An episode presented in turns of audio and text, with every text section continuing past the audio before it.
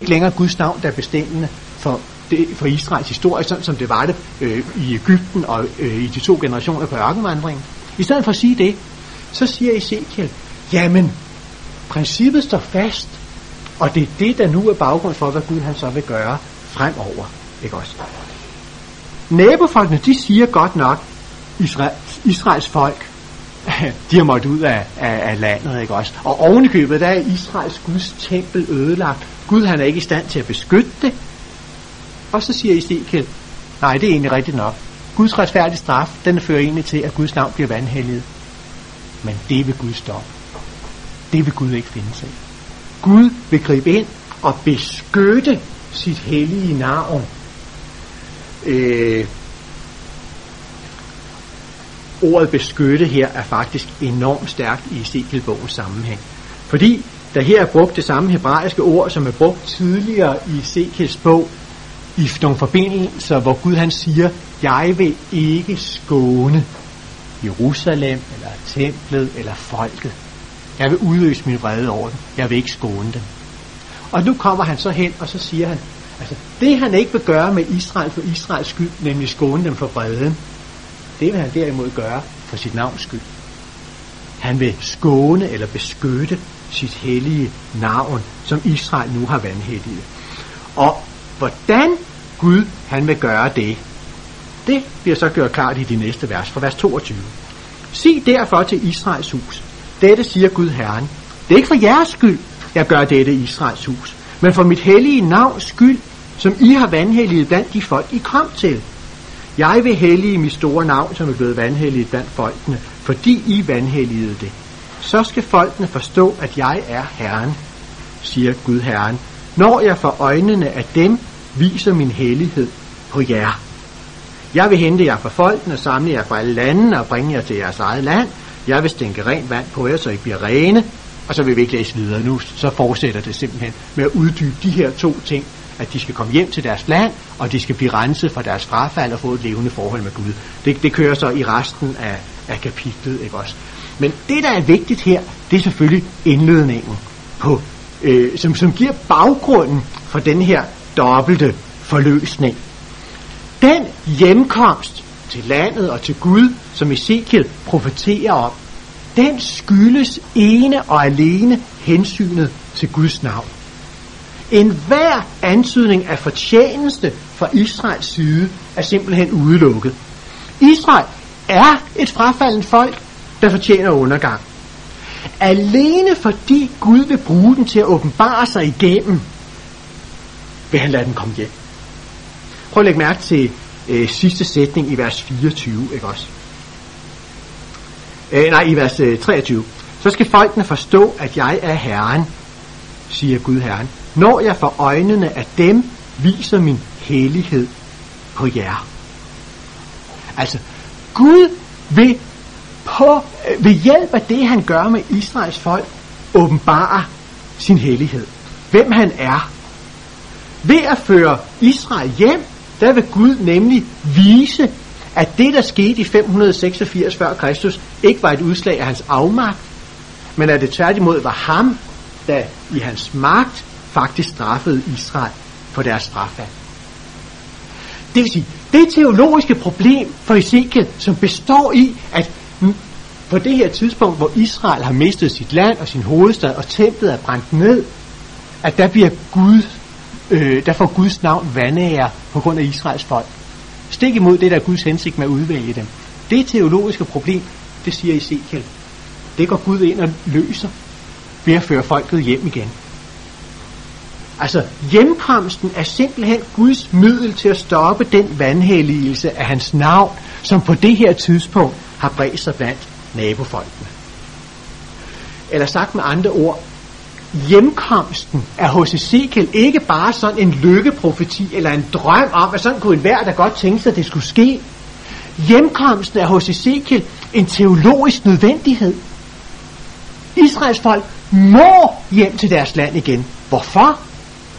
Jo, fordi ellers er Israel ikke det, som Gud udvalgte dem til at være, nemlig et redskab for hans ære, et redskab for hans selvåbenbaring for at Israel kan være det, som de ifølge udvalgelsen helt tilbage fra dengang i Ægypten var bestemt til at være, må Gud føre dem hjem igen. Og øh, sådan kommer det jo så også til at gå, siger Ezekiel. Øh, og ikke bare sådan, at de kommer hjem igen, men også sådan, at den hjemkomst, som Ezekiel han tænker på, den vil lige præcis føre til, at nabofolkene får åbenbaret, hvem Gud er. Øh, prøv at se over i vers 36. Vi, vi har lige læst indledningen på profetien, og så kommer meget detaljeret ned igennem øh, kapitlet, øh, detaljerne om, hvordan de skal komme hjem, og det skal blive frugtbart, og de skal få helligånden, og, og stenhjertet skal skiftes ud med et kødhjerte, osv. osv. Ikke også? Og hvad er konsekvensen? Vers 36. Når det sker, så skal de andre folk rundt om jer forstå, at jeg er Herren. Kan I se det? Det er formålet med hjemkomsten. Gud har altså ikke opgivet det, som han oprindeligt havde bestemt Israels folk til.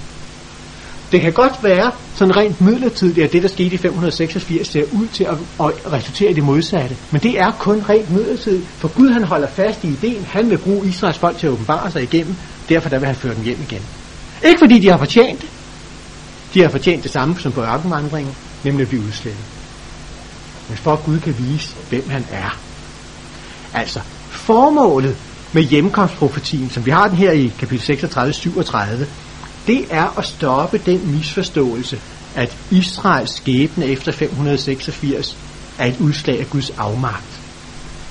Ved at lade Israels folk komme hjem igen, åbenbarer Gud sig som den han er i historien. Det er ikke lykketænkning, men de her hjemkomstprofetier, de udspringer simpelthen af bogens grundlæggende teologiske forståelse af forholdet mellem Gud og Israel. Israel er udvalgt til at være et redskab for åbenbaringen af Guds væsen, derfor må Israel komme hjem for Guds navns skyld. Så er sammenhængen givet mellem første del af Ezekiels bog og sidste del af Ezekiels bog. Og en del af forklaringen på sammenhængen til den midterste del af Ezekiels bog, den om folkestagen, er også givet. Øh, ikke hele, for der, der er et par andre meget vigtige grunde til at forklare placeringen af, af de der profetier om folkeslagene i midten af Ezekiels bog. Men en del af forklaringen er, at det er domsprofetier over de her folk, der lige præcis på baggrund af det, der skete med Israel i 586, har misforstået Guds væsen. Og derfor er Gud nødt til at tale til dem, for at de skal forstå, hvem han er og ikke skal drage forkerte slutninger ud af det, der skete i 586. Men der er så mere at sige om, om placeringen af, af de der profetier til, til folkeslagene i midten af Ezekiels bog. Øh, den her diskussion om forholdet mellem de tre dele af Ezekiels bog, det er sådan en, der kører meget, øh, og som langt, langt fra er afklaret, øh, som øh, også de allernyeste øh, kommentarer øh, faktisk forholder sig meget forskelligt til. Så, så vi er inde ved et af de store sådan, mere teologiske diskussionsspørgsmål her. Og jeg tror, at her der har vi øh, en del af nøglen øh, til at forstå øh, lige præcis det ret omdiskuterede øh, spørgsmål om sammenhængen i, øh, i Ezekiels bog. Og så skulle man jo tro, at nu er vi fremme ved det, ikke også? Nu har vi ligesom øh, styr på Ezekiels teologi, ikke også?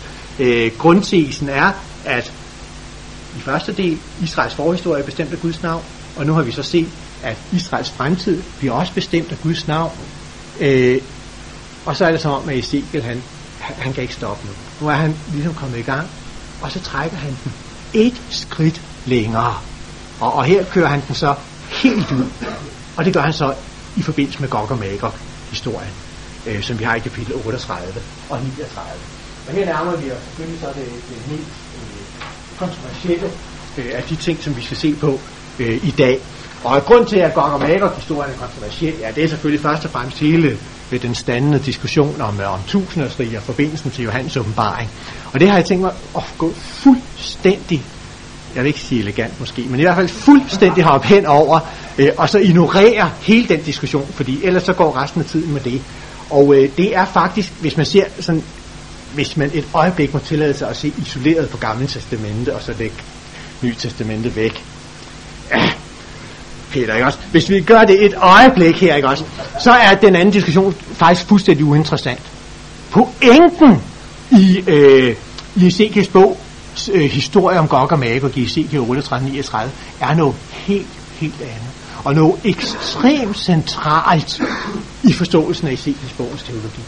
Og øh, det holder vi altså, altså så til, og så glemmer vi den anden diskussion der om, er, hedder det ikke, er det åbenbaringen, eller hvad det hedder om det nye testament, ikke? Den gemmer vi så til en anden gang. Ja, øh, vi skal lige prøve at se på, på konteksten for helt at få fat i, øh, hvor afgørende det her det er. Øh,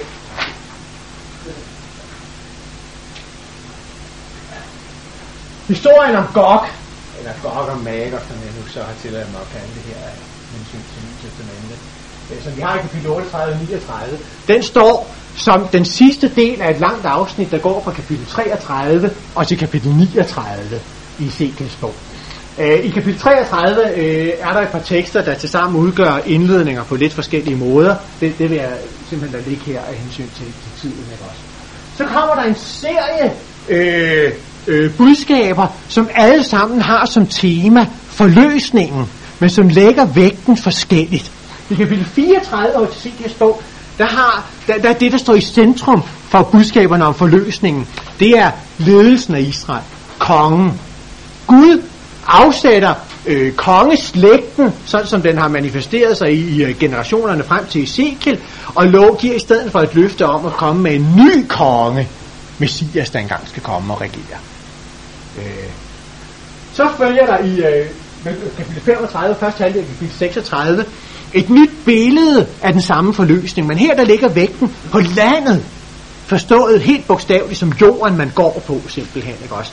Øh, der er et meget karakteristisk udtryk for Ezekiel i de kapitler der, hvor han ligesom opregner bjergene og højene, kløfterne og dalene på en meget karakteristisk måde, som kun findes et andet sted i Bibelen, og det er Ezekiel kapitel 6, hvad der er også meget, meget vigtigt, men øh, den linje, den der vi nu lige væk fra den her sammenhængsskyld. Det, der er vigtigt her, er, at vi ser, at i kapitel 34, der har øh, der bliver forløsningsaspekt med folkets ledelse beskrevet, og i kapitel 35-36 ligger øh, vægten så på, hvad skal der ske med landet, og så kommer der endelig i kapitel 36-37, som vi så lige har læst indledningen af, der ligger vægten på, hvad skal der så ske med folket i forløsningen.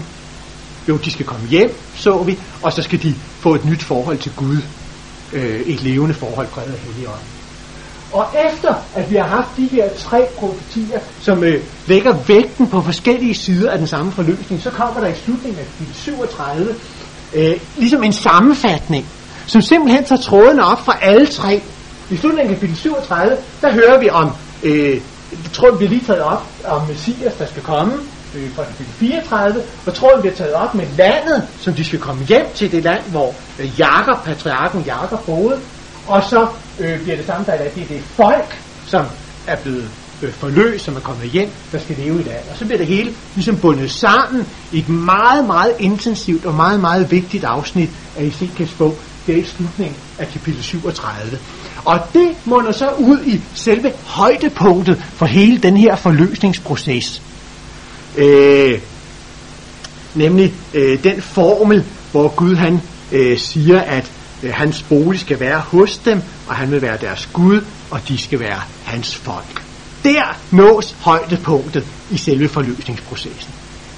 Og så sker der det der højst besønderlige, at efter den her detaljerede gennemgang af den omfattende forløsning, som øh, øh Israel vil, vil opnå, der kommer der så lige i kapitel 38 den her mærkelige beretning om yderligere et stort angreb på det allerede forløste Israel. Og det rejser selvfølgelig spørgsmålet, hvorfor? Jeg mener, når vi nu har nået højdepunktet i slutningen af kapitel 37, og der bagved det ligger en enormt detaljeret gennemgang af den forløsning, som Israel vil nå, hvad i alverden skal der så til at så komme med et sidste nyt angreb, efter at alle fjenderne engang var afskaffet, så at sige. Ikke også? Øh, det spørgsmål, det er der mildt sagt ikke enighed om blandt forskerne. Øh, og det er måske et af de, øh, jo, det er et af de mest omdiskuterede spørgsmål i Ezekiels bog. Et blandt mange.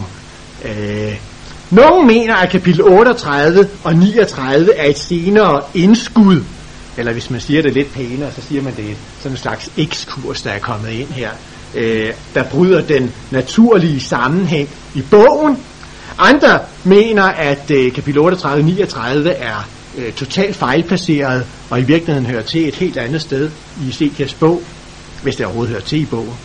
Øh, nogle mener, at kapitel 38 og 39 er en optakt til kapitel 40 til, 49, til 40 til 48, der følger bagefter, og andre mener, at øh, kapitel 38 til 39 står som, sådan som jeg også har antydet det her, ikke også, som øh, den helt naturlige og velplacerede afrunding af det her afsnit, der går fra kapitel 33 til 39.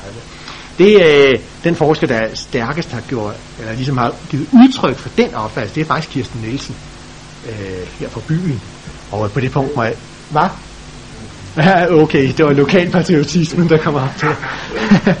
øh, og, og jeg vil sige, på det punkt, der er jeg totalt enig med hende. Øh, jeg er fuldstændig overbevist om, at hvis man lige får fat i nogle af de her røde tråde, der går igennem Ezekiels bog, så vil man opdage, hvor uhyre velplaceret det er lige præcis her. Det skal jeg prøve at argumentere for. Og dermed har jeg også sagt, at det vi snakker om, når vi snakker om det her med Guds navn som teologisk tema i Ezekiel-bogen, det er Altså det er ikke bare sådan et eller andet øh, emne, som man så lige kan se på, så betyder det ikke noget mere. Det betyder noget for en række andre spørgsmål, som er omdiskuteret og kontroversielle i forbindelse med Ezekiel. Ikke mindst spørgsmålet om Gog og Magog. Nemlig både spørgsmålet om, hvorfor øh, står Gog og Magog-historien der, hvor den står, og også et øh, lidt mere detaljeksegetisk spørgsmål om, hvor ender Gog og Magog-historien. Det er nemlig overhovedet heller ikke nogen som helst enighed om. Øh, den nye danske bibeloversættelse har jo lavet, som I kan se i kapitel 39, afsnittet mellem vers 20 og vers 21, og øh, der er en voldsom diskussion mellem øh, de forskellige forskere om, hvor begynder det der lille afsluttende sammenfatning, som de fleste er enige om, vi har. Hvor begynder den henne? Øh, begynder den der efter vers 20, eller begynder den et eller andet sted øh, midt i vers 21 til 24, eller begynder den sådan, som jeg er overbevist om det, først helt nede i vers 25, så er at vers øh, øh 21-24 faktisk hører med til, til Gog og Magog historien. Det spørgsmål, det får også, det mener jeg faktisk, og det er så en tese til efterprøvelse, ikke? Ja, det får faktisk en løsning gennem øh, den her indfaldsvinkel til Ezekiels bog. Okay, øh, lad os se lidt nøje på det. Øh, spørgsmålet er altså, det øh, det kommer frem en del gange i løbet af teksten i kapitel 38 og 39. Og lad os hoppe lige ind i den øh, mest øh, klare, eller øh, det sted, hvor det bliver udtrykt stærkest. Det er i kapitel 39, vers 6, øh, vers 6 og 7. 39, vers 6 og 7. Der siger øh, Gud gennem Ezekiel, jeg sender ild mod Magog og mod dem, der bor trygt på de fjerne øer. Så skal de forstå, at jeg er Herren. Jeg vil give mit hellige navn til kende i mit folk Israel, og jeg vil ikke have, at mit hellige navn vandhelliges længere. Så skal folkene forstå, at jeg er Herren, den hellige i Israel. Det er forklaringen på, at der efter at Israel er blevet forløst, skal komme det sidste store angreb på Israel. Men hvor er logikken? Hvad er sammenhængen her? Hvad, hvad er det, han tænker på, den gode Ezekiel, øh, øh, når han skriver det her? Øh, jo, lad os lige prøve at... Øh, øh, og, og, og så lige øh, nærlæse det, der står her, ikke også? For det første, så er hensigten med Gogs optræden på scenen, at Gud vil give sit navn til kende i Israel. Det, det bliver sagt udtrykkeligt her i vers 7 i den første sætning. Ikke også? Jeg vil give mit hellige navn til kende i mit folk Israel. Det andet, det er det, der så følger i den næste sætning. Jeg vil ikke have, at mit hellige navn vandhelliges længere.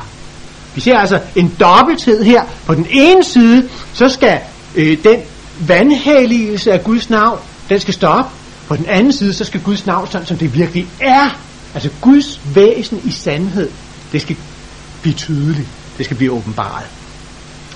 Den her beskrivelse af formålet, den peger jo direkte tilbage til det, som vi for et øjeblik siden så på i kapitel 36, om formålet med hjemkomsten. Lad os lige for klarheds skyld prøve at sætte det op i et par trin. Ikke også? Straffen i 586. Den var retfærdig. Gud straffede Israel for deres øh, frafald.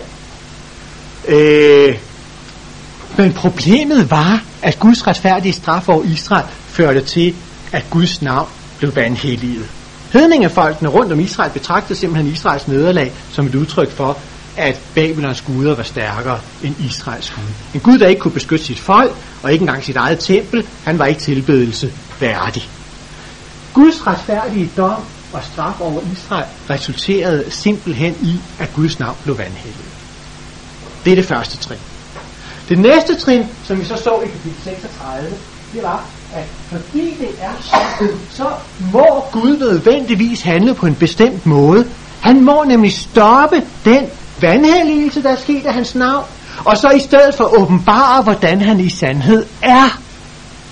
Og det, siger Ezekiels bog, gør han gennem hjemkomsten. Ved at føre Israels folk tilbage til deres land, der åbenbarer Gud sin magt i historien, og åbenbarer på den måde for folkeslagene, at han er Herren. Israels hjemkomst er en teologisk nødvendighed, fordi Gud må skaffe sit eget navn ære. Det er det andet trin. Så langt, så godt. Og vi så endda, at Ezekiel i kapitel 36 siger, at han siger ikke bare, at det her det er noget, der må ske, men han siger, at det vil ske. Og så forudsiger han endda, at når det sker, så vil det virkelig resultere i, at folkene nødvendigvis må bøje sig og indse, hvem Israels Gud er. Det er resultatet af hjemkomsten. Og hvad så mere? Hvad er så problemet mere? Jo, der er stadigvæk et problem. Og øh, ja, lad, lad, os, lad os prøve at hoppe ud i det. Selv efter Israels hjemkomst, der vil hedningefolkene jo kunne påstå, at nederlaget i 586 og den efterfølgende diaspora, hvor jøderne er spredt ud over hele jorden, var et udslag af Guds magtesløshed. Det vil man godt kunne påstå, selv efter at Israel er kommet hjem til deres land. Fordi at Israel senere er vendt hjem, det viser ganske vist, at Gud har magt til at føre dem hjem igen. Men det lader jo stadigvæk den mulighed stå åben, at Gud rent faktisk i 586 ikke havde magt nok til at stå et angreb som det babylonske tilbage. Altså det vil sige, at hjemkomsten fjerner ikke fuldstændig den beskyldning mod Guds navn, at det i 586 var svaghed fra Guds side, at han ikke kunne beskytte Jerusalem mod Nebuchadnezzars tropper. Så langt går Ezekiel øh, i sin, hvad skal man sige, i hans nidkærhed for at, at overveje, hvad det her det kan betyde for Guds navn. Hjemkomsten er med andre ord ikke nok jo, altså hjemkomsten åbenbarer Guds magt til at føre Israel tilbage, men den godt gør ikke endegyldigt, at det, der skete i 586, ikke var afmagt på Guds side. Derfor må Gud ud fra hele Ezekiels tankegang handle yderligere for at rense sit navn for den vandhelligelse, som det overgik fra 586 og frem gennem, gennem historien. Det vil sige, der er teologisk nødvendighed for hjemkomsten, men der er også teologisk nødvendighed for noget yderligere, for at Gud kan stå fuldstændig ren, og hans navn stå uden plet. Derfor kommer der kapitel 38 og 39. Og det er så det, det tredje trin i det her.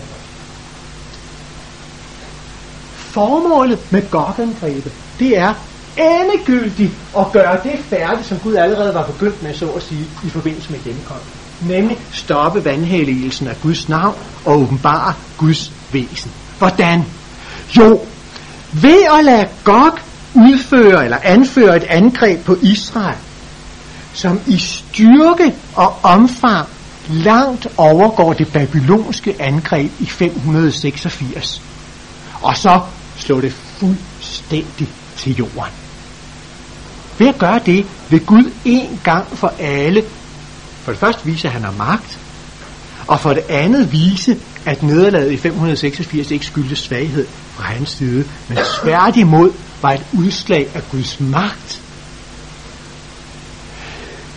Når man læser Ezekiel 38 og 39, så er der en ting, som øh, falder meget i øjnene. Der var ikke ret mange kommentatorer, der har gjort opmærksom på det.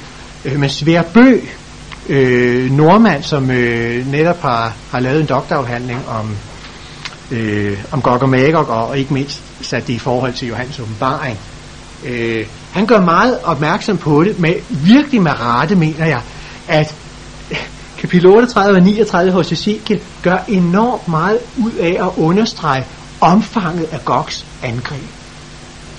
Øh, udrustningen.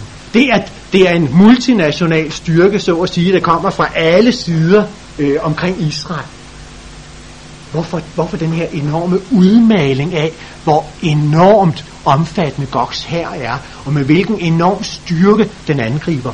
Jo, netop ved at vise, at når Gud som ingenting kan afvise et angreb som Gogs, jamen så er der dermed godt gjort, at det, der skete i 1586, som var et langt mindre angreb, ikke var et udslag af Guds afmagt, sådan som nabofolkene tolkede det. Ved at besejre Gog, der stopper Gud således endegyldigt den vandhelligelse af hans navn, som nederlaget i 586 og de efterfølgende øh, år gav anledning til.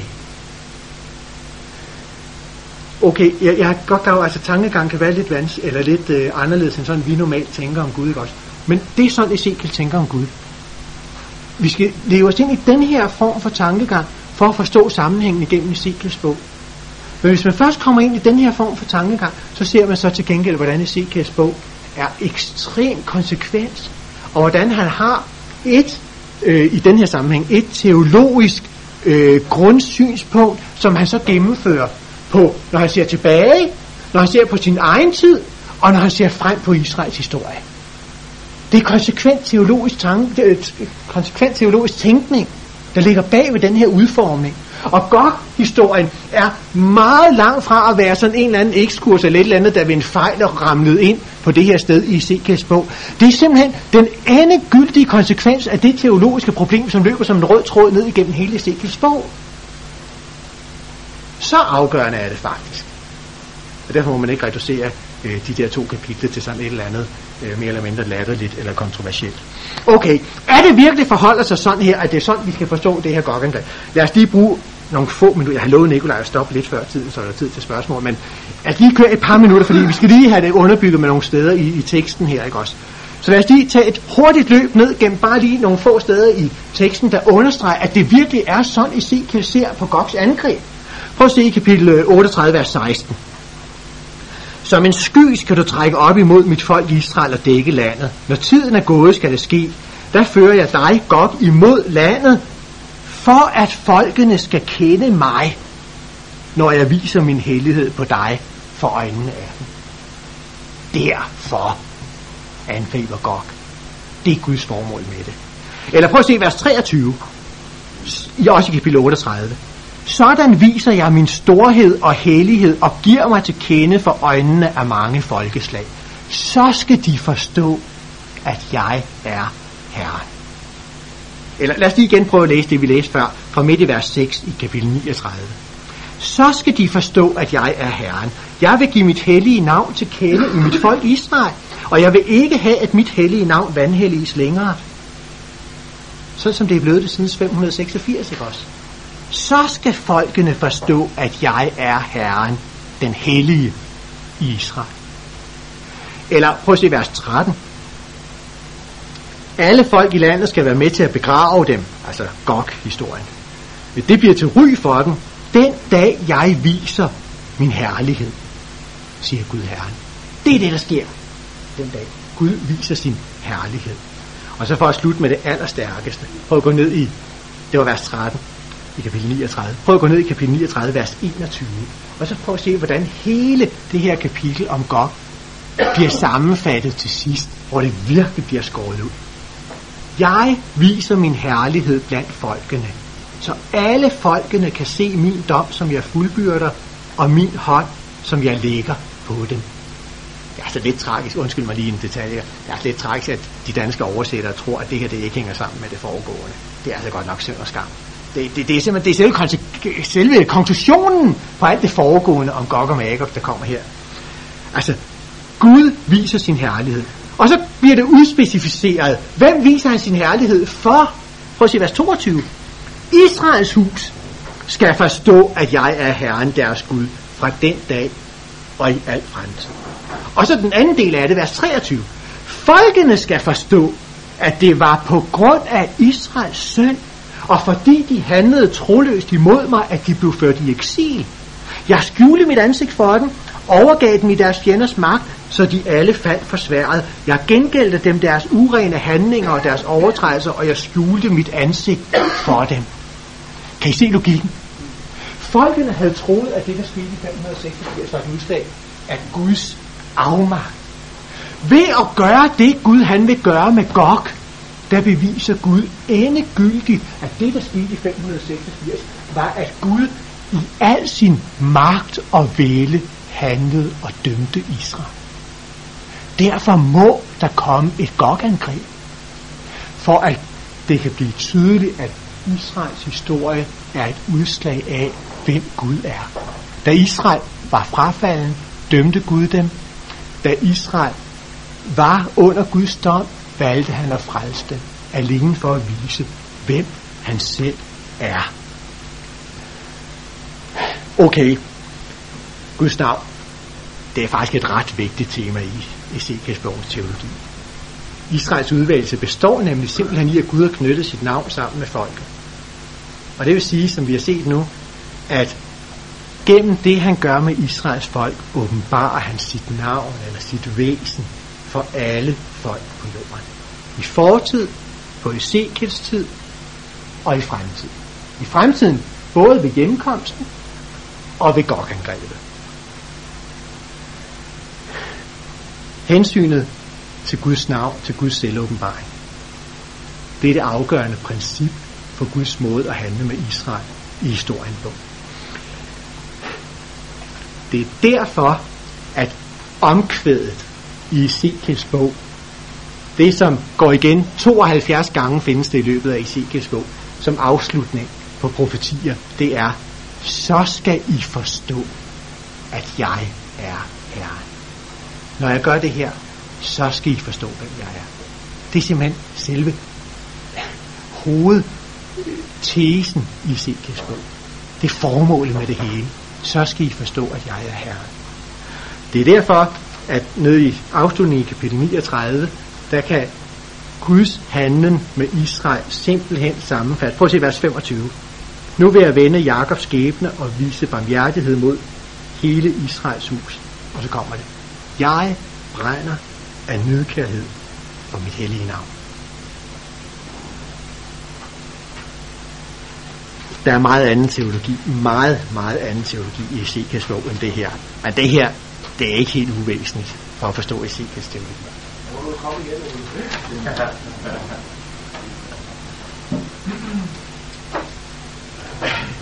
Ja, jeg er tilbøjelig til at tro det.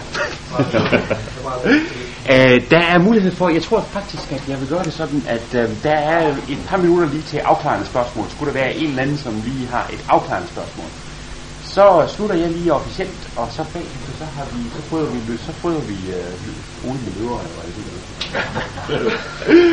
ja.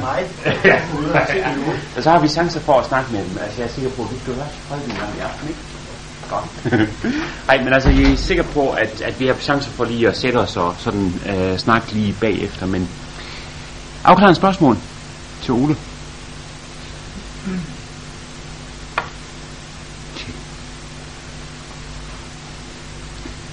Det er åbenbart. Nej. Så det kan være, at vi sådan set... Øh, jeg tror, det er bedst lige, at Carsten, ja. Det er et meget afklaret spørgsmål, det er, men jeg sidder med en tanke, vi kort inde på det pausen også. Og der er sammenligning med det her, det er meget, øh, meget, meget markante understregning af hensyn til Guds navn. Og sagde det også på tidspunkt, som det ikke er hensyn til Israel, men er hensyn til Gud selv, at det ikke er det, han ved.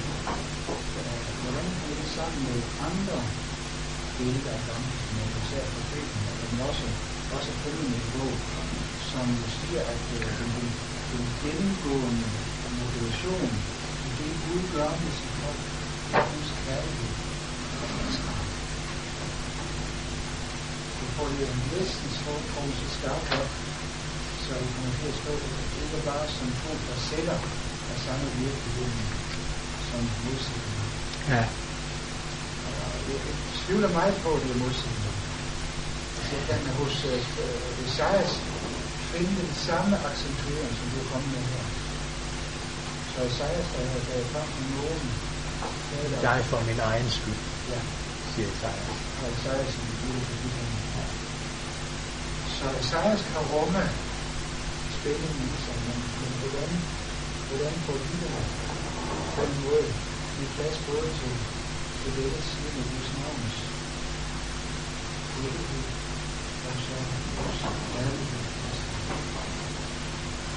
Jamen, det er helt klart, øh, at, at der er et problem der, øh, Carsten. Altså, det er... Det strider lidt mod vores tankegang. Og, og det strider, ja, altså i gåsøjne i hvert fald, strider også en lille smule mod en del steder øh, i det gamle testamente. Altså, du fremhævede selv i pausen lige Hoseas, ikke også, med hans enorme vægtlægning på Guds hjerte, der virker, hans kærlighed, der virkelig brænder for det her folk, ikke også, altså, og som får ham til at vise en, en totalt ufortjent øh, øh, barmhjertighed mod det. Altså kærlighed og barmhjertighed som øh, bevæggrund for Guds handlinger med Israel findes næsten ikke i Ezekiels bog. Det findes. Og faktisk så finde, altså et af de få steder, hvor det overhovedet findes, det er faktisk det vers, vi lige sluttede med, ikke også vers 25. Der er det kædet sammen. Nu vil jeg vende Jakobs skæbne og vise barmhjertighed. Men det er virkelig sjældent at møde i Ezekiels bog. Men øh, jeg, tror, jeg synes, det er enormt godt, at det findes i vers 25 kapitel 39. Fordi dermed kan vi sige, at der er ikke nogen modsætning. Øh, der er ikke nogen modsætning mellem, at Gud han handler for sit eget navns skyld, og han handler øh, af kærlighed.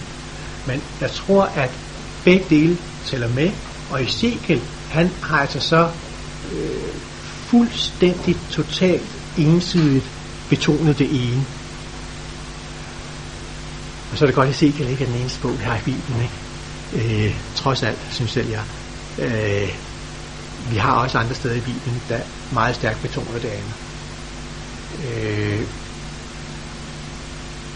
men, men der er altså plads i Bibelen til at lægge vægten så stærkt på, at Gud han handler for sin egen skyld. Øh, for sit egen navns skyld. Nu vil jeg så sige, og der, vi snakker lige lidt om det også, Carsten, ikke også, at når, når, når Ezekiel han siger for Guds navns skyld, øh, eller for Guds helligheds skyld, så skal vi ikke her forstå hellighed som en modsætning øh, til kærlighed. Og det er ikke sådan, at alt det Gud han gør med Israel, det gør han for at, at fastsætte, at han er en, en vred Gud, der ikke tåler synd. Altså Guds navn omfatter hele Guds væsen. Øh, både, øh, hvad skal jeg sige, kærlighed og øh, barmhjertighed, sådan som det er nævnt lige her, og, og, og så hans, øh, hans vrede øh, mod synd. Altså, alt det er, er sammenfattet. Så når øh, Ezekiel understreger, at Gud han handler med Israel for sit navns skyld og for at åbenbare, hvem han er, så er der ingen forskel på, om Gud han dømmer, eller han frelser. Altså både når Gud han dømmer retfærdigt, og når han frelser fuldstændigt uden at folk har fortjent det, så er det et udslag af, at han gør det for sit navns skyld. Altså det er ikke kun i dommen, at, at Guds navn er. Det er ikke i den forstand, at Gud han viser sin hellighed. Altså i det øjeblik, Gud han frelser nogle mennesker, som overhovedet ikke har fortjent det, der er det også Guds hellighed, han åbenbarer. Fordi hellighed, i hvert fald hos Ezekiel, ikke så meget betyder Guds vrede over, øh, eller ikke kan reduceres til kun at betyde Guds vrede over synd, men Guds hellighed hos Ezekiel er det, der gør Gud til Gud. Og det er både hans vrede over synd, men det er også det, at han handler barmhjertigt på mennesker, der ikke fortjener det. Så jeg, jeg, jeg vil have sådan, at der er ikke nogen modsætning. Men det er fuldstændig rigtigt, at Ezekiel han virkelig overbetoner den ene side af sagen. Og ikke siger ret meget om den anden side af sagen.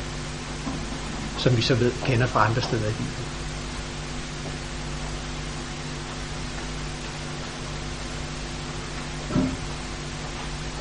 Ja, altså det, jeg tænker på, at der kan stilles utrolig mange afklarende spørgsmål, som vil give sådan nogle fantastisk gode svar, ikke? Altså, men øhm, jeg tror altså alligevel, vi lige skal bare lige slå en streg, altså bare sådan lige øh, altså markere, at, at, at vi går over til til, øh, til, øh, til øh, hvad hedder sådan noget, omkamp.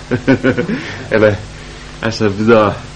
Og så bare lige her, lige helt kort, bare runde af, Ole, og tak for, at, øh, at det er fantastisk inspirerende, du har givet, og at det øh, Øh, var lige som vi havde forventet det, og det er bare rigtig dejligt. Øh, jeg kan jo huske, altså det er klart, at øh, jeg har engang været fælde sammen med dig i sådan en københavnsk eskatologisk skyttegravskrig. Og øh, I ved sikkert, hvad det er for noget, at man, øh, man, man, man kan tænke på i sådan en sammenhæng. Altså. Og det der blandt andet var sådan, altså clue på den anden side, når vi sådan stod ved fjenden der og geværløbende sådan lige i panden der, det var jo det her med, at, at, at, at, at vi jo piller glansen af Kristus.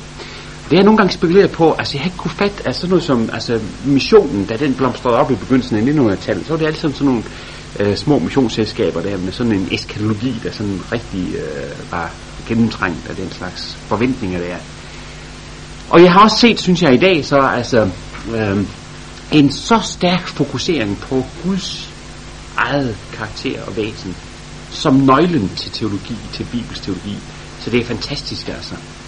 Og altså med øh, en, en Kristus som Herren, øh, altså jeg er sikker på, at vi kan skrive mange flere kapitler på det her, men, men øh, altså Guds væsen og ære og herlighed og stråleglans og gerning og alt muligt andet står så bare så fantastisk øh, godt altså. Så i den forstand så, øh, så øh, øh, synes jeg det er dybt uretfærdigt, hvis man øh, Øh, anklager nogen for et fremtidigt opfattelse af Israel for at, at uden videre gøre det. I hvert fald kan det nemt modbevises, så det er rigtig godt. Det er så spændende at, at møde en teologi til Guds ære, og øh, håber, at vi alle sammen kan blive noget mere præget af det, og øh, sætter tak for, at du har bidraget med det. Øh, det er rigtig godt også, at du så kan komme med sådan en forkyndende undervisning, øh, og meget pædagogisk alt det her.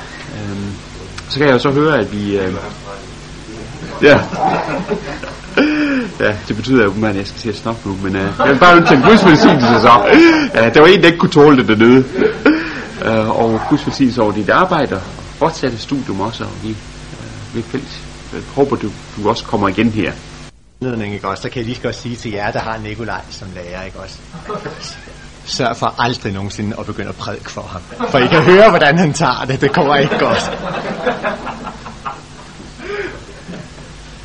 Jeg har set meget frem til, øh, til øh, den her dag. Jeg synes, det var enormt spændende, da, da Nikolaj øh, skrev og spurgte om, om jeg havde lyst til et eller andet i den her retning. Og jeg har også, må jeg så også lige blankt indrømme, været en lille smule usikker på det her øh, projekt, fordi jeg ikke øh, sådan har nogen meget faste øh, fornemmelse af, hvem øh, i som ville komme øh, var, og, og ligesom hvor man skulle lægge niveau og sådan noget, ikke også. Og jeg har altså så på et eller andet tidspunkt valgt at skære igennem og så sige, her lægger jeg det, og så håber jeg, at det rammer sådan øh, nogenlunde øh, et eller andet, øh, som kan bruges for, for nogen af jer. Jeg har også været enormt øh, haft mange tanker på, hvad i alverden jeg skulle tage frem, når det skulle have noget at gøre med, med Ezekiels teologi, eller teologien i Ezekiels bogen. Fordi øh, det er jo en mammutbog, og øh, der er selvfølgelig enormt meget teologi i Ezekiels bog, ikke også? Og øh, der er mange virkelig øh, spændende emner, som man godt kunne tage frem, og hvor Ezekiel virkelig bidrager øh, med noget. Og øh, jeg har så valgt at, at koncentrere mig om et emne, som nok er det, der øh, overraskede mig mest selv i de år, hvor jeg øh, sådan arbejdede øh, meget med Ezekiel, øh, og har gjort det stærkeste indtryk på mig, tror jeg. Øh, fordi det var noget nyt, som jeg ikke vidste ret meget om, eller nærmest ingenting om på forhånd. Og øh, det har jeg altså valgt, at det er det, vi tager frem. Og det betyder ikke, at der ikke er meget, meget andet spændende teologi øh, i Sekasbogen. Det er der simpelthen. Øh, men øh, jeg vil altså forsøge at, at give et, et lille indtryk af en af siderne i teologien i Sekasbogen. Og lad os så have blive ud i det, og så lige begynde med sådan en meget super kort øh, lige oversigt over, øh, hvordan det er gået med, forske, med forskningen i Ezekiel. I første halvdel af 1900-tallet, der var der en rimelig tydelig tendens hos mange forskere til at, ja, det var ikke kun på Ezekiel, men det var ikke mindst tydeligt på Ezekiel, øh, til at dele Ezekiel op i en hel masse meget, meget, og i nogle tilfælde altså utrolig små enheder, og så dele dem ud på et meget stort antal redaktioner, øh, og så sige, at Ezekiel selv kun havde øh, ansvar for en meget, meget lille del af, af enkelte sætninger spredt rundt om i bogen. Øh, den tendens var meget udpræget øh, i de første 50 år af 1900-tallet. Fra 1950 og frem til 1970 sker der en lille ændring i en del af, af de sådan mere toneangivende øh, kommentarer, øh, hvor man nok fastholder sådan den principielle forståelse af Ezekiels bog som resultatet af øh, på den ene side noget, som går tilbage til profeten selv, og så en række øh, redaktioner øh, og senere bearbejdning i øh, øh, blandt øh, hans, øh, hans øh, elever, og, og så senere. Øh, så man fastholdt nok der fra 50 til 70 sådan det principielle måde at tænke om Ezekiel-bogen på. Men man blev meget mere konservativ. Øh, I løbet af de 20 år, der sker der en, en udvikling, hvor man, øh, altså man kan se det allertydeligst, men det er ikke kun der, men man kan se det meget tydeligt i Zimmerli. Øh, kæmpe kommentar, som står på, på den litteraturliste, de har fået. Øh, en tendens til at tillægge Ezekiel selv mere og mere.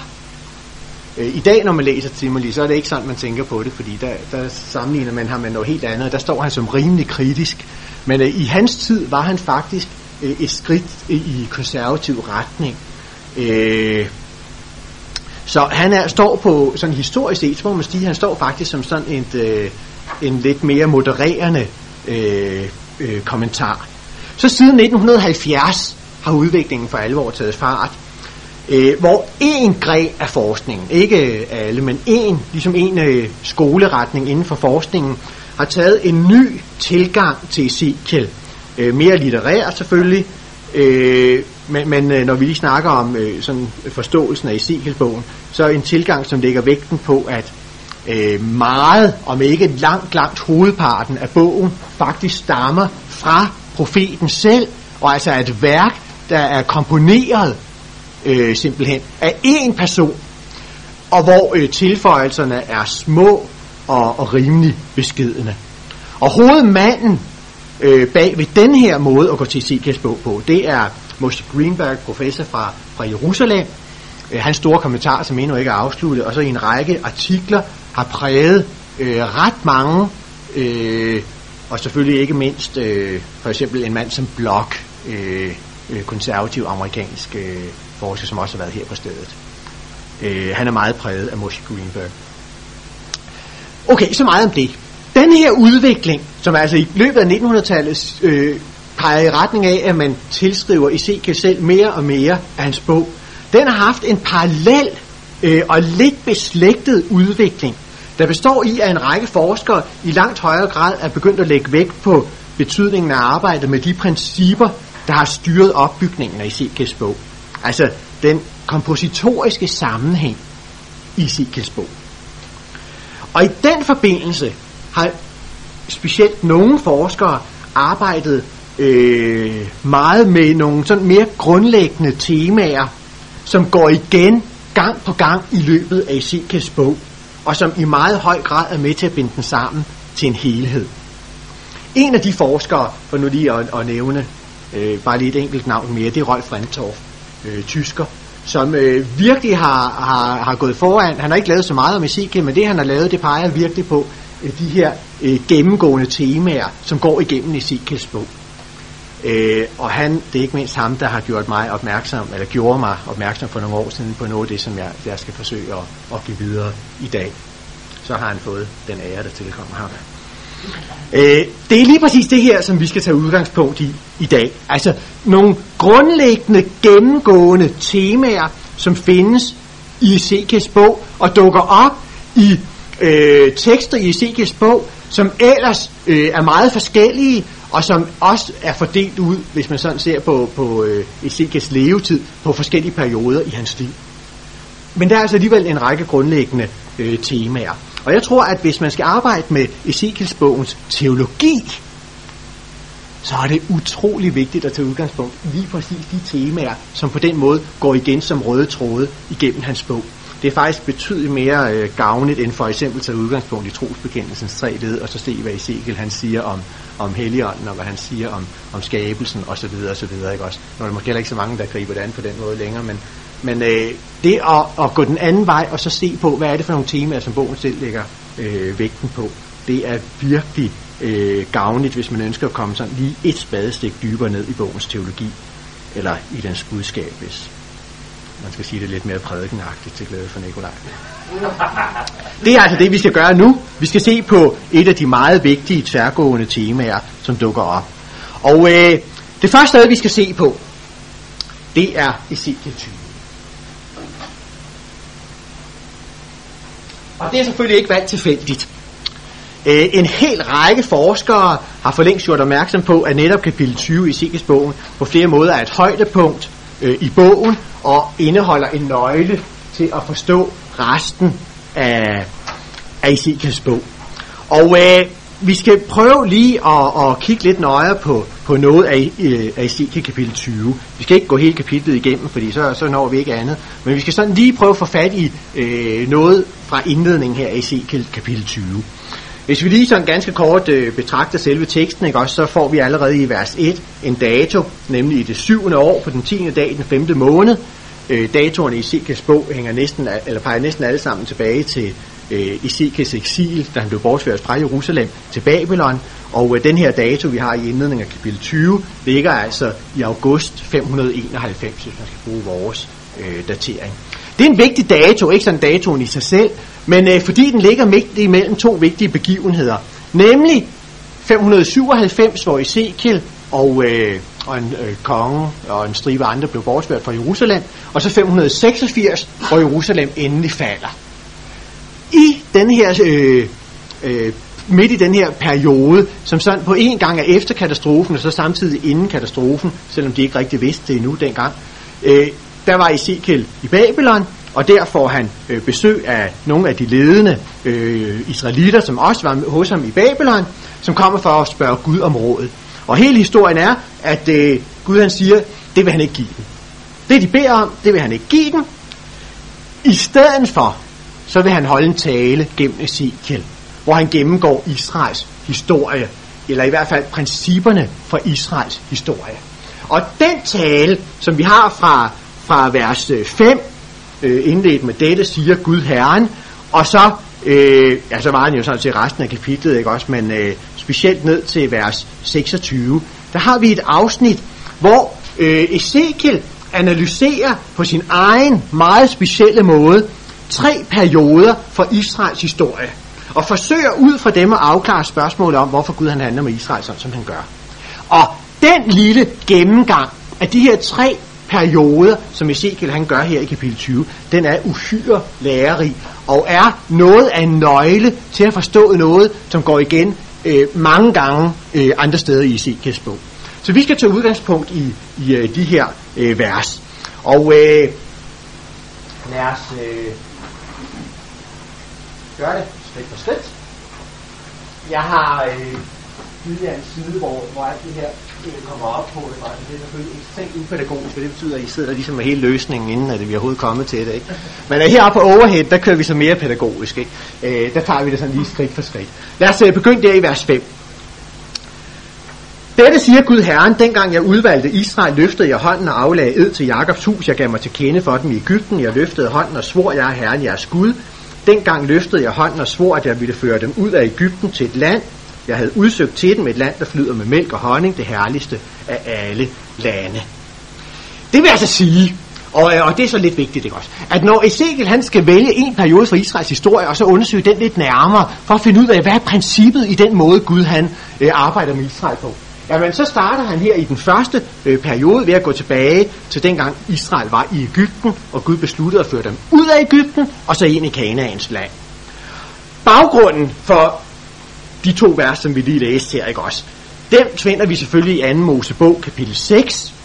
Øh, som I måske husker, så er det, øh, øh, så er det beretningen øh, om, øh, hvor Gud han åbenbarer sig for Moses som Herren, øh, som JHVH, Jave, på en måde, som han ikke havde gjort det over for patriarkerne. Det er et af de uh, rimelig spændende steder i 2. Mosebog, fordi hvad i alverden er det egentlig, der er nyt i Guds åbenbaring øh, for Moses som Herren i forhold til Guds åbenbaring over for for eksempel Abraham. Altså hvis vi læser teksten, så møder vi jo faktisk Guds navn øh, allerede i første Mosebog i patriarktiden. Og alligevel så kommer Gud der i anden Mosebog 6 og siger til, til, til Moses, at nu vil han åbenbare sig som Herren på en ny måde for ham. Og der er forskellige tolkninger af, hvad der ligger øh, i det her, og øh, det, det skal vi ikke sådan øh, gå nærmere ind på. Personligt hører jeg til dem, der tror, at noget af det nye var, at hvor patriarkerne fik et løfte, der fik øh, Moses Guds ord om, at det her løfte nu skulle gå i opfyldelse, og at det er en åbenbaring af, af Guds navn. Men øh, lad det ligge. Det afgørende, hvis man ser hen i 2. Mosebog kapitel 6, det er, at Gud gennem Moses gav israelitterne i Ægypten en ny åbenbaring af sit navn. Og det er baggrunden for det, som vi møder her i 2. Mosebog. Og nu vil jeg gerne lige prøve nej, i uh, Ezekiel 20. Og lad os lige prøve at, at betragte det lidt nøjere, ikke også? Hvad er det Ezekiel, han siger her i kapitel 20? Ezekiel siger, at Gud, dengang Israels folk var i Ægypten, gjorde to ting. For det første, så gav Gud sig til kende. Der midt i vers 5, ikke også? Jeg gav mig til kende for den i Ægypten. Præcis det samme er sagt i 2. Mosebog 6. Der er det bare udtrykt ved, at Gud han gav sig til kende for dem under sit navn, Jave.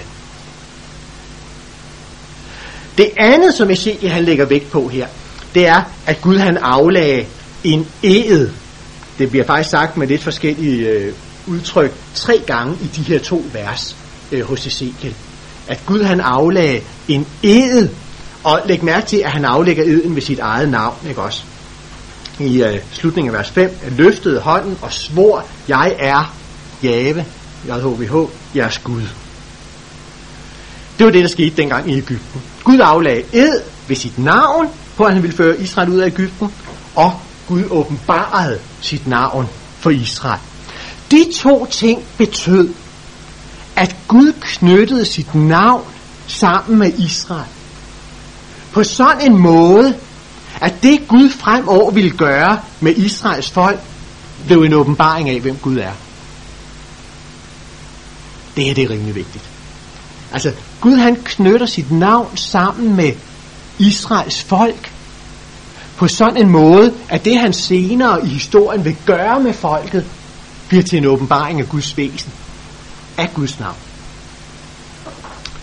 Øh, også det her punkt har Ezekiel så at sige fra 2. Mosebog, eller det er i hvert fald fuldstændig magen til det. For hvis man læser hen i 2. Mosebog, kapitel 6, så efter at øh, at have nævnt alt det, som Gud nu vil gøre for Israels folk, føre dem ud af trællehuset i Ægypten osv., osv., så ender det i 2. Mosebog, simpelthen, øh, 2. Mosebog 6, simpelthen med, at teksten konkluderer, at når det sker, så skal I forstå, at jeg er Herren. Sådan ender det simpelthen, ikke også? Altså, alt det Gud han vil gøre nu, det skal resultere i en åbenbaring af, hvem Gud er. Af hans væsen, eller som Ezekiel vil sige det, af hans navn. Så øh, Ezekiel 20 hænger meget nøje sammen med 2. Mosebog 6 i grundforståelse. Okay, det er udgangspunktet. Det er øh, Guds udvalgelse, det er, at han knytter sit navn sammen med folket. Og så lad os lige sådan lynhurtigt løbe igennem, hvad der så følger. Øh, jeg tror, jeg fjerner den her, så skal jeg ikke flytte mig så meget her. Så ryger teori, eller hvad hedder det, pædagogikken godt nok. Men øh, prøv at se vers 7. Den er jo røget alligevel, ikke? Øh, så sagde jeg til den, kast de ægle guder ud, som jeres øjne er rettet imod, og gør jer ikke urene ved Ægyptens møggud, og jeg er herren jeres Gud.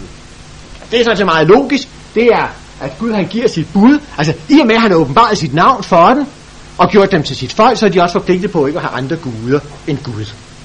Så Gud han giver sit bud i forbindelse med, at han har åbenbaret sig, og det er et bud om, at så er der ikke plads til nogen som helst andre guder. Og det henlægger Ezekiel altså allerede, til, allerede i Ægypten. Ikke først ved Sinai bjerg, men allerede i Ægypten.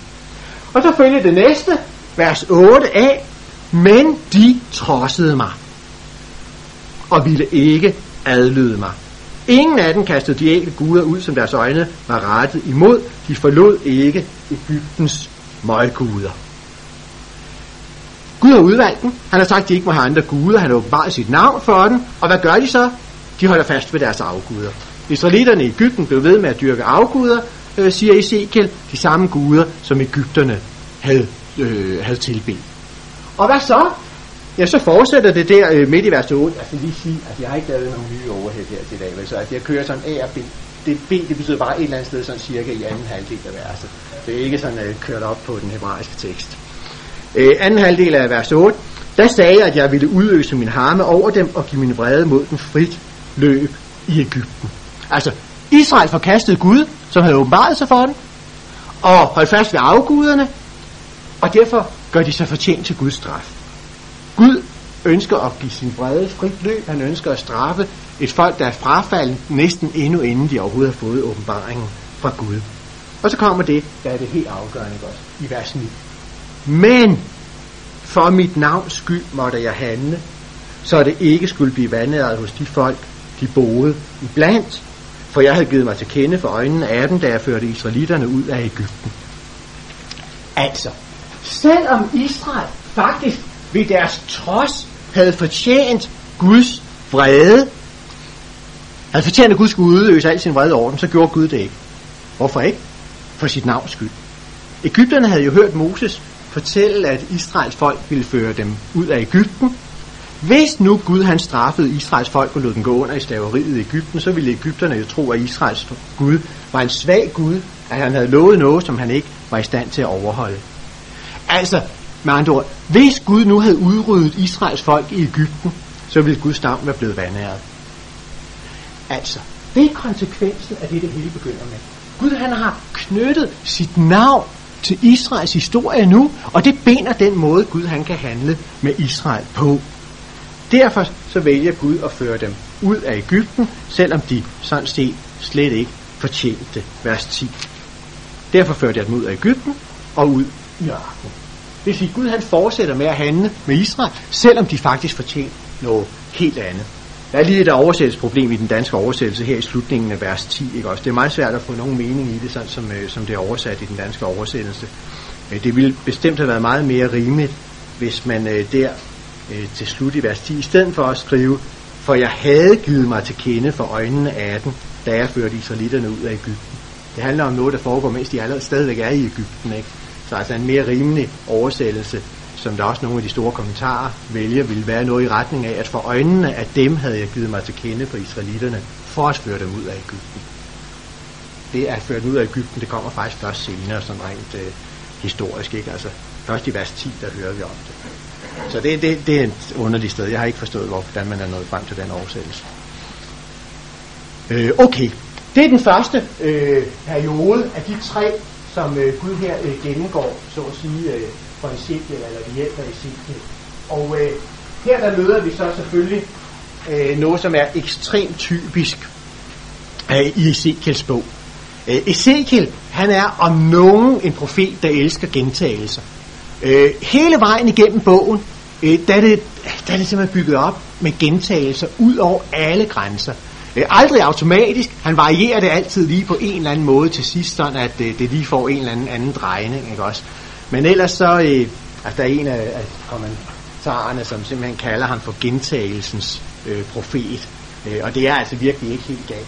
Og her der ser vi så øh, et af de steder, hvor han jo gør det, fordi han nu i vers 11-17 gør øh, præcis samme historie, bare på en ny periode. Hvor den første periode, altså er dengang Israel var i Ægypten, så fortsætter han nu fra vers 11 til vers 17 og tale om den periode, øh, lige efter udvandringen af Ægypten, altså så at sige den samme generation, men bare efter udvandringen, altså øh, på ørkenvandringen. Og øh, jeg tror lige, øh, lad os lige give os tid til at, at læse det igennem. Jeg gav dem min lov og forkyndte dem mine bud.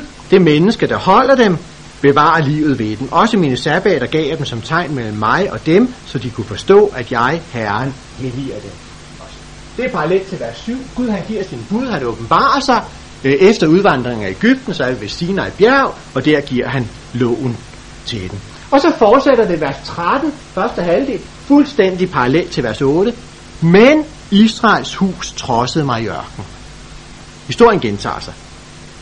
De fulgte ikke min love, men forkastede mine bud. Det menneske, der holder den, bevarer livet ved dem.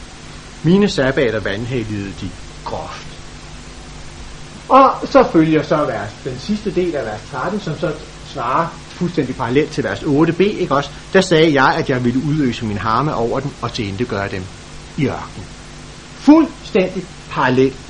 Og derfor så er der heller ikke den store overraskelse, når vi så kommer ned i vers 14, at han faktisk ikke tilindegjorde dem i ørkenen. Fordi, som der står i vers 14, men for mit navns skyld måtte jeg handle, så det ikke blev vanæret hos de folk, som havde set, at jeg førte dem ud. Igen, grunden til, at Gud ikke udslettede dem på, øh, på ørkenvandringen, øh, efter hele historien med guldkalven og alt det der, som, som vi læser om, ikke også? Jamen, det er for Guds navns skyld. Det er Guds navns skyld, som er det princip, der styrer, hvordan Israels historie blev. Øh, vers 14, og så kommer hele konsekvensen, vers 15 til 16. Derfor løftede jeg min hånd i ørkenen og svor, at jeg ikke ville bringe dem til det land, jeg havde givet dem, et land, der flyder med mælk og honning, det herligste af alle lande. For mine bud havde de forkastet, mine love havde de ikke fuldt, og mine sabbater havde de vandhelliget. Af hjertet fulgte de deres møgguder, men jeg skånede dem for til indegørelse og gjorde det ikke af med dem i ørkenen. Det er den anden øh, periode, som øh, øh Ezekiel han så gennemgår fuldstændig parallelt med den første. Og alle gode gange tre, han gentager præcis det samme mønster i den tredje periode, øh, som så strækker sig fra vers 18 til vers 26. Det er Ezekiel i nødskal. Øh, der kommer lidt variation ind her. Øh, så den er ikke helt automatisk, men øh, grundstrukturen i de tre afsnit er fuldstændig ens. Og øh, derfor så begynder det da også i vers 18 til 20. Hvis vi ser der, så sagde jeg til deres sønner i ørken, nu er vi altså en generation længere fremme, anden generation på ørkenvandringen. I må ikke følge jeres fædres øh, love og holde deres bud og gøre jer urene ved deres møguder. Jeg er Herren, jeres Gud. Følg mine love og hold omhyggeligt mine bud. Mine sabbater skal I holde hellige, de skal være tegn mellem jer, mellem mig og jer, så I kan forstå, at jeg er Herren, jeres Gud. Altså, Gud åbenbarer sig også for den næste generation. Man kan jo tænke på, der er flere muligheder, ikke også, men altså, om ikke andet så på, det er for Karsten på hele 5. Mosebog, ikke også, øh, åbenbaringen på Moabs slette øh, over for Jericho. Øh, Gud gav sig også til kende. Gud talte også til Gud åbenbarede sig, for Gud gav også sin bud til den anden generation på ørkenvandringen. Øh, og hvad sker der? Der sker fuldstændig det samme, som øh, andre tilfælde, ikke også? Vers 21 af øh, ligner på forveksling, det vi havde i vers 8 af og 13 af. Men sønderne trodsede mig, de fulgte ikke min love, og min bud holdt de ikke omhyggeligt. Det menneske, der holder den, bevarer livet ved den. Mine sabbater vandhelligede de. Og følgen er, der sagde jeg, at jeg ville udøse min harme over den og give min vrede frit løb mod dem i ørkenen. Men jeg trak min hånd tilbage. For mit navns skyld måtte jeg handle, så det ikke blev vandret hos de folk, som selv havde set, at jeg førte dem ud. Derfor løftede jeg min hånd i ørkenen og svor, at jeg ville sprede den blandt folkene og strø den ud i landene, fordi de ikke havde holdt mine bud, men havde forkastet mine love og vandhældet mine sabbater. Deres øjne hang ved fædrenes møgguder, så gav jeg den love, som ikke var gode, og bud, som de ikke kunne bevare livet ved. Jeg gjorde dem urene ved deres gaver, når de offrede alt det, der kom først ud af moderlivet. Så kunne jeg slå dem med rejsel, for at de skulle forstå, at jeg er Herren. For Guds skyld, så kunne han ikke udslette dem. Men han lod øh, øh, straffen, øh, renten, han øh, siger allerede på det her tidspunkt, ikke også, at han vil sprede den blandt alle folkene. Øh, men udslettet, det blev de ikke. Gud blev ved med at handle med den. Der er en stribe øh, spændende ting i de her vers, jo ikke mindst i vers 25, hvad det er for nogle love, som Gud har givet, øh, nogle love og bud, som ikke er gode. Øh, det er spændende ting, men øh, det kan man jo selv læse om, hvad det er. Øh, det vi i stedet for skal gøre nu, det er lige prøve at, at sammenfatte. Hvad er det, Ezekiel han i virkeligheden gør her? Øh, hvad er det i virkeligheden, Ezekiel han gør her? Han gør opmærksom på, at det, der øh, er bestemmende i Israels historie, det er ikke øh, alle mulige tilfældige ting, eller alle mulige sociologiske ting, det er Guds navn. Guds navn, det er det teologiske tema, øh, som, er, er, som, som simpelthen går som rød tråd igennem Ezekiels bog. Lad os lige prøve at, at sammenfatte øh, i hvert fald to ting her fra kapitel 20, som vi ser.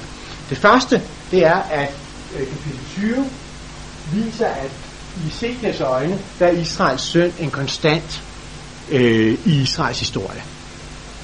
Det vil sige, den situation, der var på Ezekiels tid, hvor Ezekiel han dømmer folket for at være øh, totalt frafalden, det er ikke noget nyt. Vi skal ikke forstå Ezekiels bog på den måde, at han siger, at folket har tidligere været godt, og nu her på hans tid er det gået utrolig galt, og derfor så vil Gud dømme dem. Nej, sådan som Ezekiel ser på Israels historie, både her i kapitel 20, og så øh, de andre gange i løbet af bogen, hvor han giver de store overblik over Israels historie, så er Israels historie fra først og indtil Ezekiels tid øh, historien om et folk, der lever i frafald og i synd og i oprør mod Gud. Øh, Ezekiel 20 hører til i den første hoveddel af Ezekiels bog, nemlig kapitel 1-24, som hovedsageligt indeholder domsprofetier over Israel fra øh, perioden før Jerusalems ødelæggelse i 586. Israel er virkelig på det tidspunkt endt i et håbløst frafald fra Gud, og har ifølge Ezekiel ikke andet at se frem til en Guds dom. Men den aktuelle situation fra Ezekiels egen tid, den sætter Ezekiel 20 så ind i en større kontekst ved at se tilbage på hele Israels forhistorie. Og konklusionen på det tilbageblik, det er altså, at der er ikke noget nyt under solen. Hele Israels historie har været kendetegnet af, at Gud åbenbarede sig for folket, hvorefter folket trodsede ham og kom ind under Guds vrede. Sådan var det tilbage i Israels historie, og sådan er det også på Ezekiels tid. Det er det første, øh, som, øh, som Ezekiel 20 understreger. Og det næste, det er altså, at Ezekiel 20 giver os et indblik i Ezekiels helt grundlæggende forståelse af, hvad det vil sige, at Israels folk er udvalgt af Gud. Ordet udvalgt af Gud bruges stort set ikke igennem Ezekiels bog. Undtagelsen, den er her øh, øh, i øh, vers 5 i kapitel 20. Og det Ezekiel han gør her, det er at understrege, hvad udvælgelsen øh, går ud på, eller hvad udvælgelsen består i. For Ezekiel, og det er så øh, tråden igennem bogen, ikke også, der er udvalgelsen, at Gud knytter sit navn til. Udvalgelsen af Israel betyder, at Gud har knyttet sit navn sammen med folket, sådan at, øh, at det Gud senere gør med Israels folk, bliver til en åbenbaring af ham selv. Eller sagt med andre ord, udvalgelsen af Ezekiels bog en udvalgelse til at være et redskab for Guds selvåbenbaring. Det er Ezekiels forståelse af, af udvalgelsen. Guds måde at handle med Israel på i historien bliver derfor ene og alene bestemt af hensynet til hans eget navn. Det er det, Ezekiel han vil godt gøre gennem de her tre perioder, som han trækker frem øh, øh, i Ezekiels bog, kapitel 20. Øh, her ser vi i praksis konkretiseret ud i tre perioder, at det, der styrer Israels historie, det er hensynet til Guds eget navn. Det er derfor, han handler med dem sådan, som han gør. Og så går Ezekiels bog et skridt videre.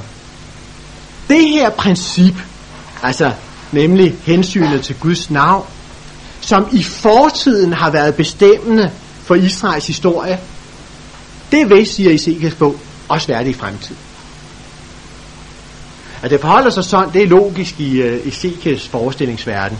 For når Israels troløshed i fortiden ikke kunne ophæve udvælgelsen, altså at Guds navn var knyttet til den, det er det, han har vist i de tre eksempler, ikke også? Jamen, så kan Israels troløshed på Ezekiels tid jo heller ikke ophæve det.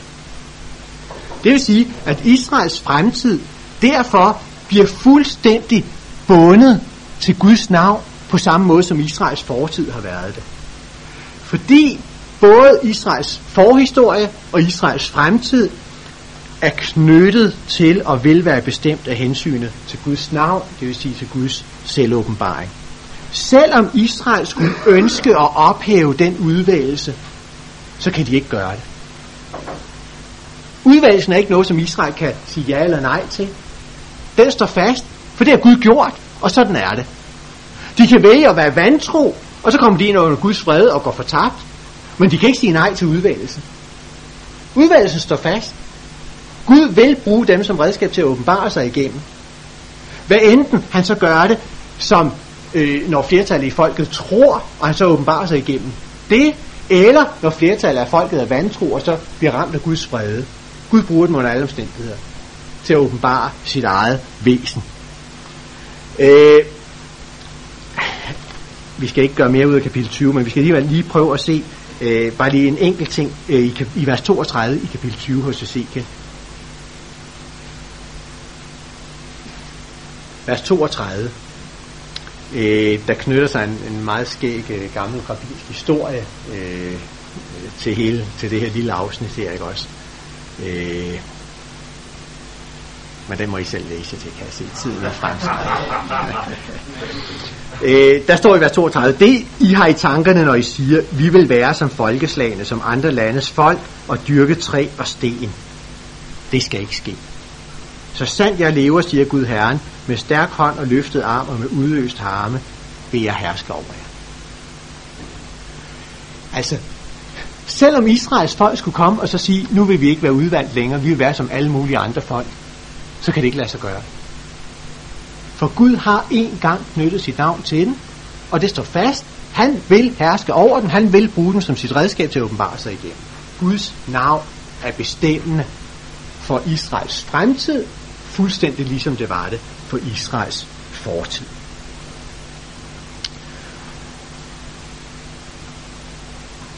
Når vi så kommer hen i den sidste del af Ezekiels bog, Ezekiels bog falder i tre hoveddele. Kapitel 1-24, som hovedsageligt er domsprofetier, der stammer fra tiden inden Jerusalems ødelæggelse. Det her kapitel 20 hører til. Så kommer der øh, fra kapitel 25 til kapitel 32 en række øh, domsord over Israels nabofolk, syv nabofolk, som, øh, som Gud dømmer. Og så kommer der fra kapitel 33, og så øh, resten af bogen til og med kapitel 48, øh, en øh, stor del, der så igen falder i to dele, kapitel 33 til 39, kapitel 40 til 48, som taler om øh, øh, Israels fremtid, og som øh, stammer fra efter øh, Jerusalems ødelæggelse. Når vi går hen fra kapitel 20, som altså hører til i første del af bogen, og så går hen til den sidste del af bogen, som taler om Israels fremtid. Israels fremtid efter Jerusalems ødelæggelse. Så opdager vi, at det princip, som Ezekiel 20 har sagt, gælder hele vejen ned gennem forhistorien frem til Ezekiels tid. Det er det princip, der er afgørende for, hvordan øh, den sidste del af Ezekiels bog prædiker om Israels fremtid. Altså, den sidste del af Ezekiels bog fra kapitel 33 til 48 drager konsekvensen af det princip, som han har udledt i kapitel 20. Kapitel 20-princippet er simpelthen det, der bestemmer, hvordan den sidste del af Ezekiels bog øh, øh, bliver øh, struktureret, øh, altså simpelthen hvad indholdet er, i det er. Så vigtigt et princip øh, er det, som Ezekiel 20 har udtravet. Og øh, det bliver især i den sidste del af Ezekiels bog understreget i to sammenhænge. Nemlig i kapitel 36 i en profeti om hjemkomsten, og så i kapitel, øh, den øh, berømte eller berygtede, alt efter temperament, øh, øh, sammenhæng i kapitel 38 og 39 om Gog og Magog. Der bobler det her princip for alvor op, og øh, på en meget stærk måde bliver sat i relief i det, som Ezekiel han siger om Israels fremtid. Og derfor så skal vi, øh, efter at vi har haft pausen her, se lidt nøjere øh, på kapitel 36 om hjemkomsten og på kapitel 38 og 39, og så se, hvilke følger Ezekiel han drager, eller se, hvordan han gennemfører det her princip, også øh, i frelsesprofetierne. Ja, vi tager pausen nu.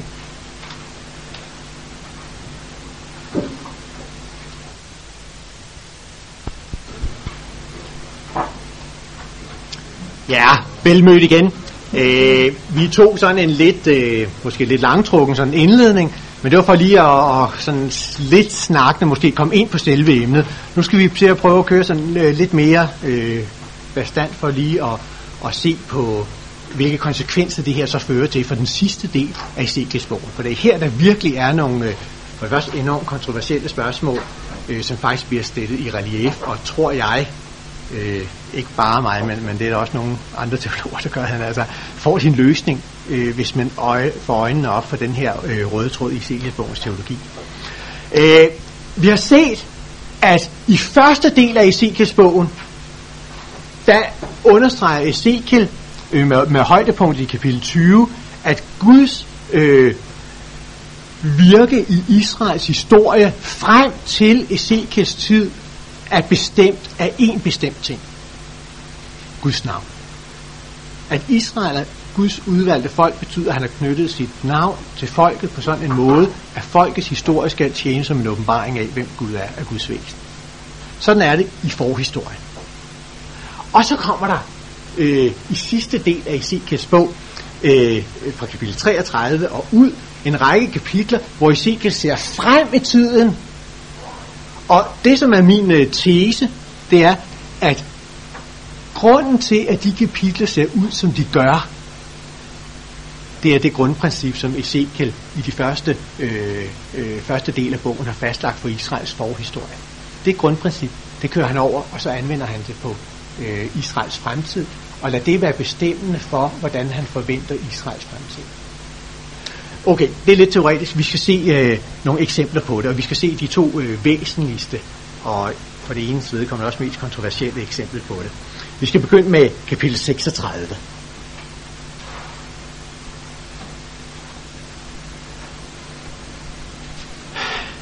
Konteksten her i øh, Ezekiel kapitel 36, den øh, går fra kapitel 36, vers 16, og så over til kapitel 37, vers 14, altså på tværs af, af kapitelinddelingerne. Det er øh, et budskab øh, i sammenhængen i Ezekiels bog, sidste halvdel af kapitel 36, første halvdel af kapitel 37. Den historiske kontekst, den er, at Jerusalem netop er blevet ødelagt, og folket drevet i landflygtighed. Indholdsmæssigt, der er det afsnit, som altså begynder der i kapitel 36, vers 16, og så kører frem, det er en profeti om forløsningen af Israels folk, som vil få to sider. Punkt 1 vil det være en national forløsning, hvor folket igen vender hjem til deres gamle land. Og punkt 2 vil det være en åndelig forløsning, hvor folket bliver frelst fra deres frafald og igen får livsfællesskab med Guds ånd. Øh, så der taler om en, en øh, profeti om en dobbelt forløsning af Israels folk. En national forløsning og en åndelig forløsning. Og øh, så sker der noget enormt spændende. Så at sige, inden at man kommer i gang med den her profeti i øh, kapitel 36, øh, sidste del, så får Ezekiel sådan lige en indskudt forklaring, en baggrundsviden, så at sige, specielt til profeten fra kapitel 36, vers 16. Og det er ret vigtigt at lære, og det så skal vi lige prøve at læse det. Fra kapitel 36, vers 16. Herrens ord kom til mig, menneske. Da Israel boede i sit land, gjorde de det urent med deres færd og gerninger. Deres færd var i mine øjne som urenheden under menstruation, og jeg udøste min harme over dem, fordi de havde udgivet blod i landet og gjort det urent med deres møgguder. Jeg spredte dem blandt folkene, og de blev strøget ud i landene. Jeg dømte dem efter deres færd og gerninger, hvor de kom hen blandt folkene, vanhelligede de mit hellige navn. Da man sagde om dem, de er herrens folk, men de måtte drage bort fra hans land. Da ville jeg beskytte mit hellige navn, som Israels hus havde vandhelliget blandt de folk, de var kommet til. Det her lille afsnit, det opriser baggrunden og problemstillingen for resten af teksten. Jeg også det er talt til Ezekiel, og I kan se i vers 22, der kommer så først det budskab, han skal give videre. Så det er så at sige Guds lille privatundervisning af profeten herinde, at han nu skal gå ud og så tale Guds ord ind i, i situationen. Og baggrunden, den er selvfølgelig, at Gud har dømt Israel for det straffald, og som straf fordrevet dem fra deres land, det der skete i 586 før Kristus. Jerusalem blev lagt i ruiner, mange folk slået ihjel, øh, mange flygtede, og en del blev ført øh, i fangenskab i Babylon til dem, der allerede var derovre. Øh, det, det er sådan øh, øh, kort sagt ligesom det historiske indhold af det, ikke også?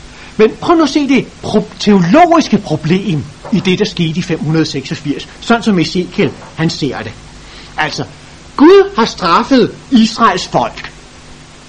Det er retfærdigt, for Israels folk er frafaldet og har fortjent den straf, som, øh, som Gud har udløst over dem. Ikke? De havde gjort landet urent. Folket, som var kaldet til at være et folk af præster for Gud, de havde gjort det stik modsatte. I stedet for at leve i renhed, så havde de simpelthen forurenet landet, så det var blevet urent. Det var Guds straf retfærdig. Gud kan ikke have, at hans navn bliver vanhelliget af den måde, Israel lever på. Derfor må han straffe dem. Problemet er bare, at da Gud straffede Israels folk i 586, hvad var så resultatet? Det var, at Guds navn blev vandhældet. Blandt nabofolkene. Nabofolkene, de tolkede Israels øh, totale nederlag i 586 som et udtryk for Israels Guds afmagt. Det her det spiller en enorm rolle i Ezekiels bog, og faktisk også hos øh, enkelte af de andre profeter i det gamle testamente.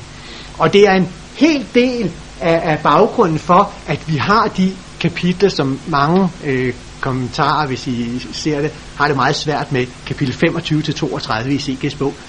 Altså midt i de her profetier, der handler om Israel, så er der fra kapitel 25 til 32 en række profetier om nabofolkene.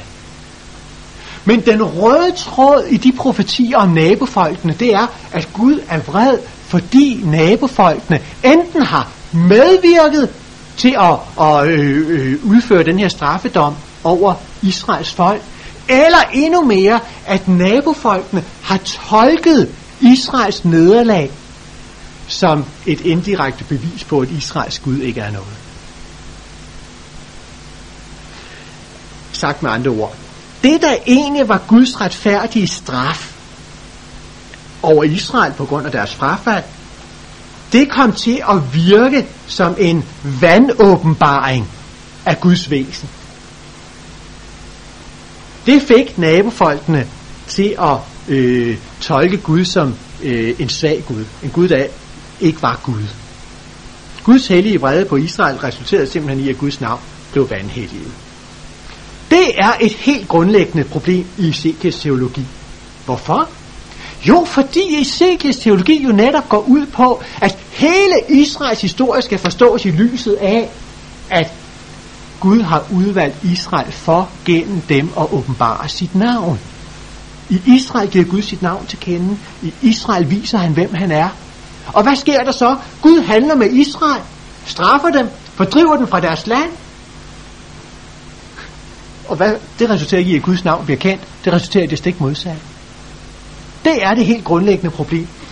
Og det der er, hvis man snakker på det menneskelige plan, ikke også det geniale i Ezekiels bog, det er, at han tager det teologiske problem op og besvarer det, uden at revidere den forståelse af, hvad Israels udvælgelse er i forhold til Guds navn, som han har godt gjort i den første del af bogen, men vi netop at bruge den.